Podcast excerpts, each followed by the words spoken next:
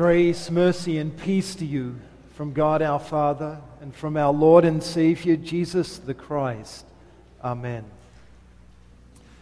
The text for our consideration this morning is the gospel lesson, John chapter 2, verses 1 through 11. We read in Jesus' name. Three days later, there was a wedding in Cana of Galilee. Jesus' mother was there Jesus and his disciples were also invited to the wedding. When the wine was gone, Jesus' mother said to him, They have no more wine.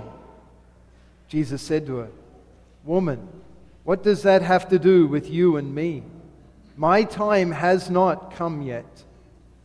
His mother said to the servants, Do whatever he tells you. Six stone jars, which the Jews use for ceremonial cleansing, were standing there, each holding 20 or 30 gallons. Jesus told them, Fill the jars with water. So they filled them to the brim. Then he said to them, Now draw some out and take it to the master of the banquet. And they did.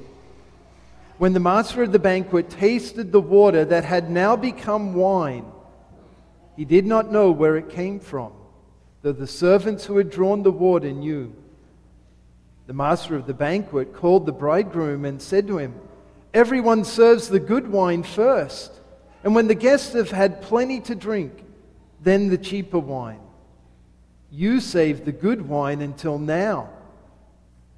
This, the beginning of his miraculous signs, Jesus performed in Cana of Galilee. He revealed his glory, and his disciples believed in him. Let us pray. Heavenly Father, we have come into your presence to hear your word so that we too might believe in Jesus. Reveal his glory to us today that we may repent of our sins and turn to him as the Savior.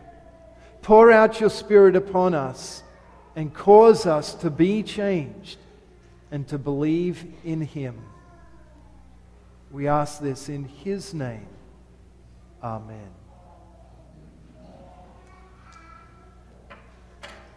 in Christ Jesus, dear fellow redeemed. Is consuming alcohol a sin? Christians are divided in their opinions over the answer to that question. Some say, yes, consuming alcohol is a sin. Some say, no, consuming alcohol is not a sin. Those that have the opinion that it's not a sin will often cite the miracle before us this morning. They reason that if it is sinful to consume alcohol, then Jesus sinned when he made water turn into wine to be consumed at a wedding. Jesus did not sin Therefore, it must not be sinful to consume alcohol. They reason that this miracle reveals that it's not sinful to consume alcohol. This miracle, however, reveals something far greater than whether alcohol is sinful or not to consume it reveals Jesus' glory. The water and wine revealed Jesus' glory as the Son of God. And as we consider that theme this morning, there's two points that we're going to take up. The first is that Jesus' will rules all things. And the second, that Jesus' disciples believed in him. Now, before we get into the main part of the sermon, I do want to clarify something. The debate over whether the consumption of alcohol is sinful or not has nothing to do about what the Bible says about drunkenness. The Bible is very clear that the misuse of alcohol and drunkenness is a sin. So, back to the theme. Water and wine reveals Jesus' glory. His will rules all things.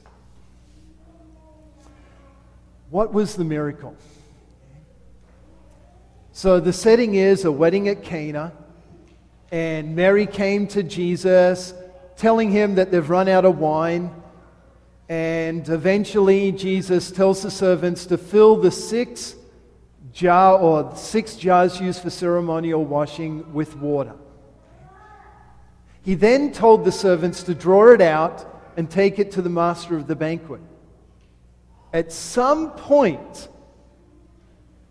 between when they put the water in the jars and when the master of the banquet tasted it, it was turned into wine. The water became wine. This wasn't a trick, okay? Jesus didn't somehow, subtly by sleight of hand, get wine into those jars and the water out. The text is specific that it says the water that became wine. So Jesus miraculously turned the water into wine. There was a change, a miraculous change. So that's what the miracle is. The next question is how? How did Jesus make this wine, or this water, become wine? Sometimes when Jesus performed a miracle, he would speak. Like at the tomb of Lazarus, probably his greatest and most famous miracle. He said, Lazarus, come out. And Lazarus came out. At other times, Jesus used external means. So, for instance, the blind man, he spit and made mud and put it on his eyes, and then he told the man to go wash in the pool of Siloam. The man went and washed and came home seeing. Okay? What did Jesus use to change the water into wine? We don't hear him give a physical, uh, uh, sorry, an audible command for it to become wine. We don't see him using any external means. He didn't mix in anything there or use anything else visually. So, what did he use? Jesus willed the water to become wine. Didn't say anything, didn't do anything externally just willed that the water became wine. And it did. So, what does this teach us about Jesus' will? It teaches us that he rules all things, that his will rules all things, even the laws of nature according to the laws of nature, that water didn't want to become wine. You could almost imagine it speaking back to Jesus and saying, But I'm not wine. But Jesus' will would have responded, Yes, but I am God. And so the water became wine because Jesus simply willed it to be so. Now, there's no way I can pull a Luke Skywalker on you this morning and start floating pews and you above the floor. Okay? Because my will is subject to the laws of nature. I could stare at you and will it all I want. And the law of gravity is going to hold you firmly in that pew, which is going to be held firmly to the floor. Our wills are subject to the laws of nature. But Jesus' will is above the laws of nature. The laws of nature are actually subject to Jesus' will. Gravity is here because Jesus wills it. If he no longer wills it, it will no longer be here. His will rules all things. Now, here's something that I want you to consider. That water turned into wine because Jesus willed it. And His will is the will of God. And yet, how often do you stand in opposition to the will of Jesus? Just consider what you're doing. You are opposing the very one whose will holds the world together. And you are standing in defiance of the Almighty Maker of heaven and earth. So when we think, I'm going to continue to tell that lie, even though I know Jesus doesn't want me to we're arrogantly standing against the will of God. When we choose to have sexual relationships with that person who is not our spouse, we're standing against the will of God and opposing Him. When we choose to drink that alcohol to excess and become drunk, we're standing in opposition to Jesus' will for our lives. And if that isn't crazy enough, and it is, if you really consider the magnitude of what we do when we do that, it's crazy. The absolutely insane thing is that we think those paths of opposition to God will lead to blessing and happiness. That is just flat out insane. That we think that we can oppose the will of God and that He's going to turn around and bless us, that we're going to find happiness in that pursuit. That's crazy. And it's wrong. God has clearly revealed what he will do to those who stand in opposition of his will. He will crush them. He will turn his will against them, and ultimately, he will punish them forever in hell. That's what's at stake. Jesus rules all things, his will rules all things not just here in time, but also hereafter in eternity.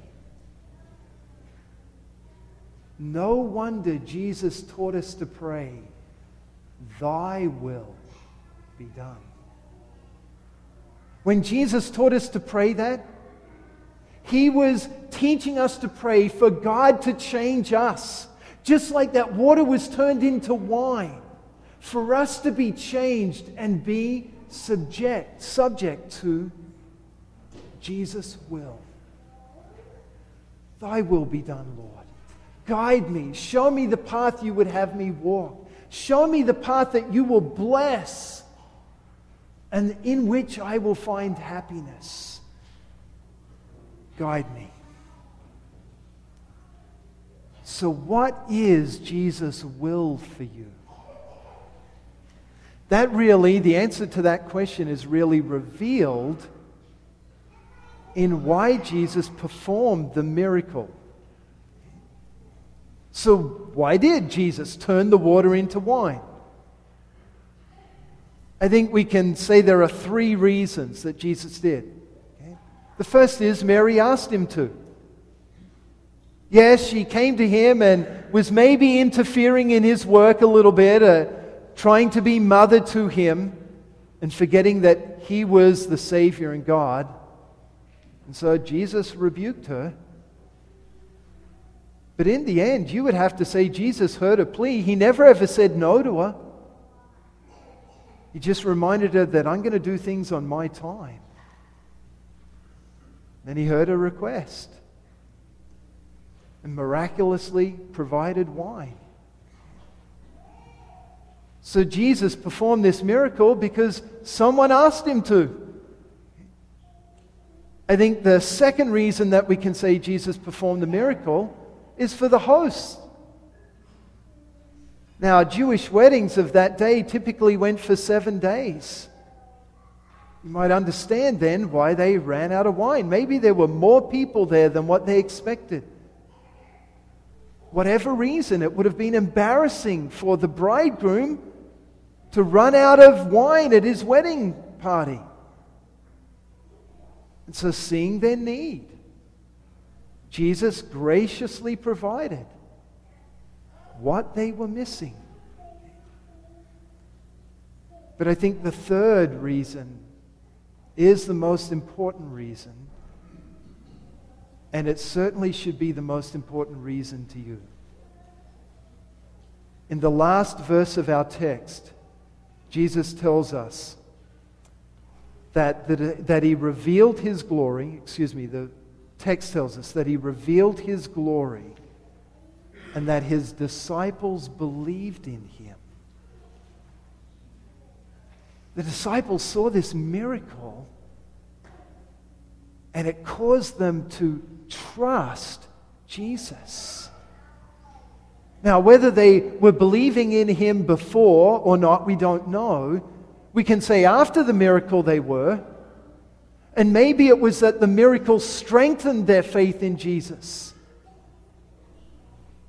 But Jesus' will for you is that you believe in him.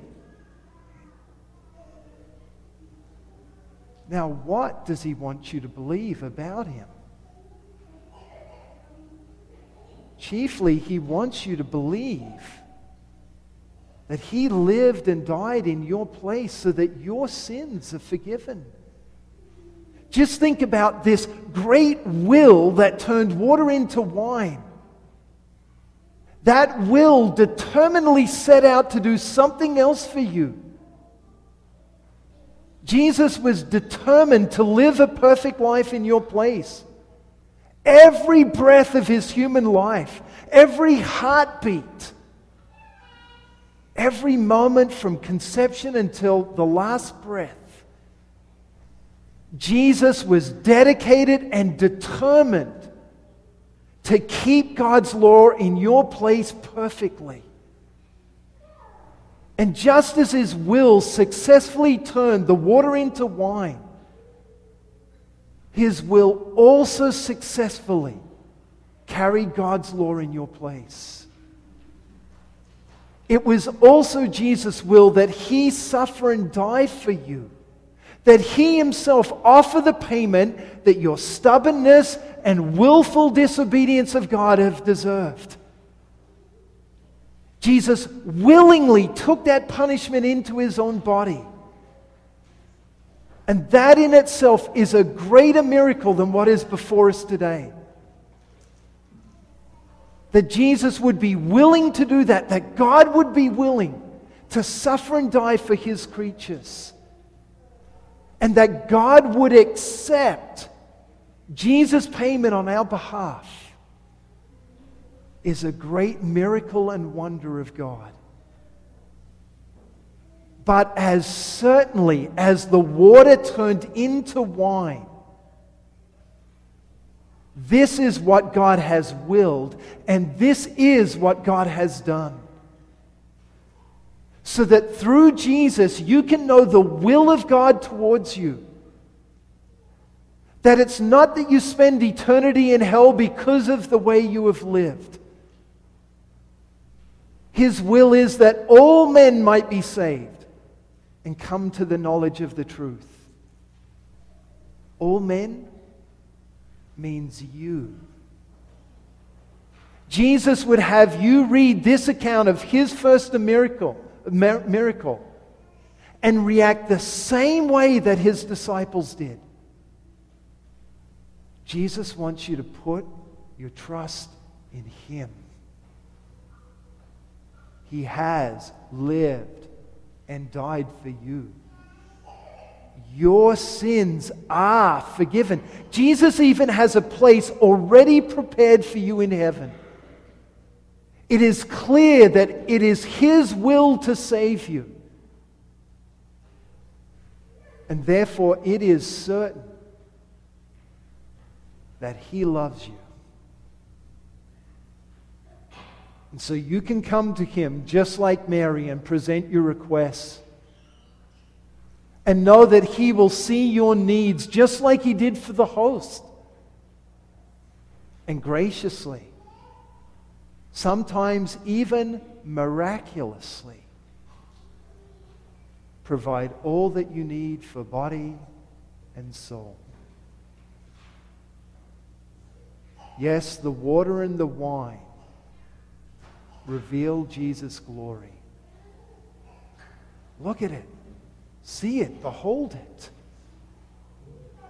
so that you too can believe in Jesus, your Savior. So, Jesus' first miracle first of many in which he demonstrated that he is the Son of God and the Savior of the world. That he is your God and your Savior from sin. To him be the glory, now and forever. Amen. Please stand for the blessing. And now may the peace of God, which transcends all understanding, guard and keep your hearts and minds through faith in Christ Jesus until life everlasting. Amen.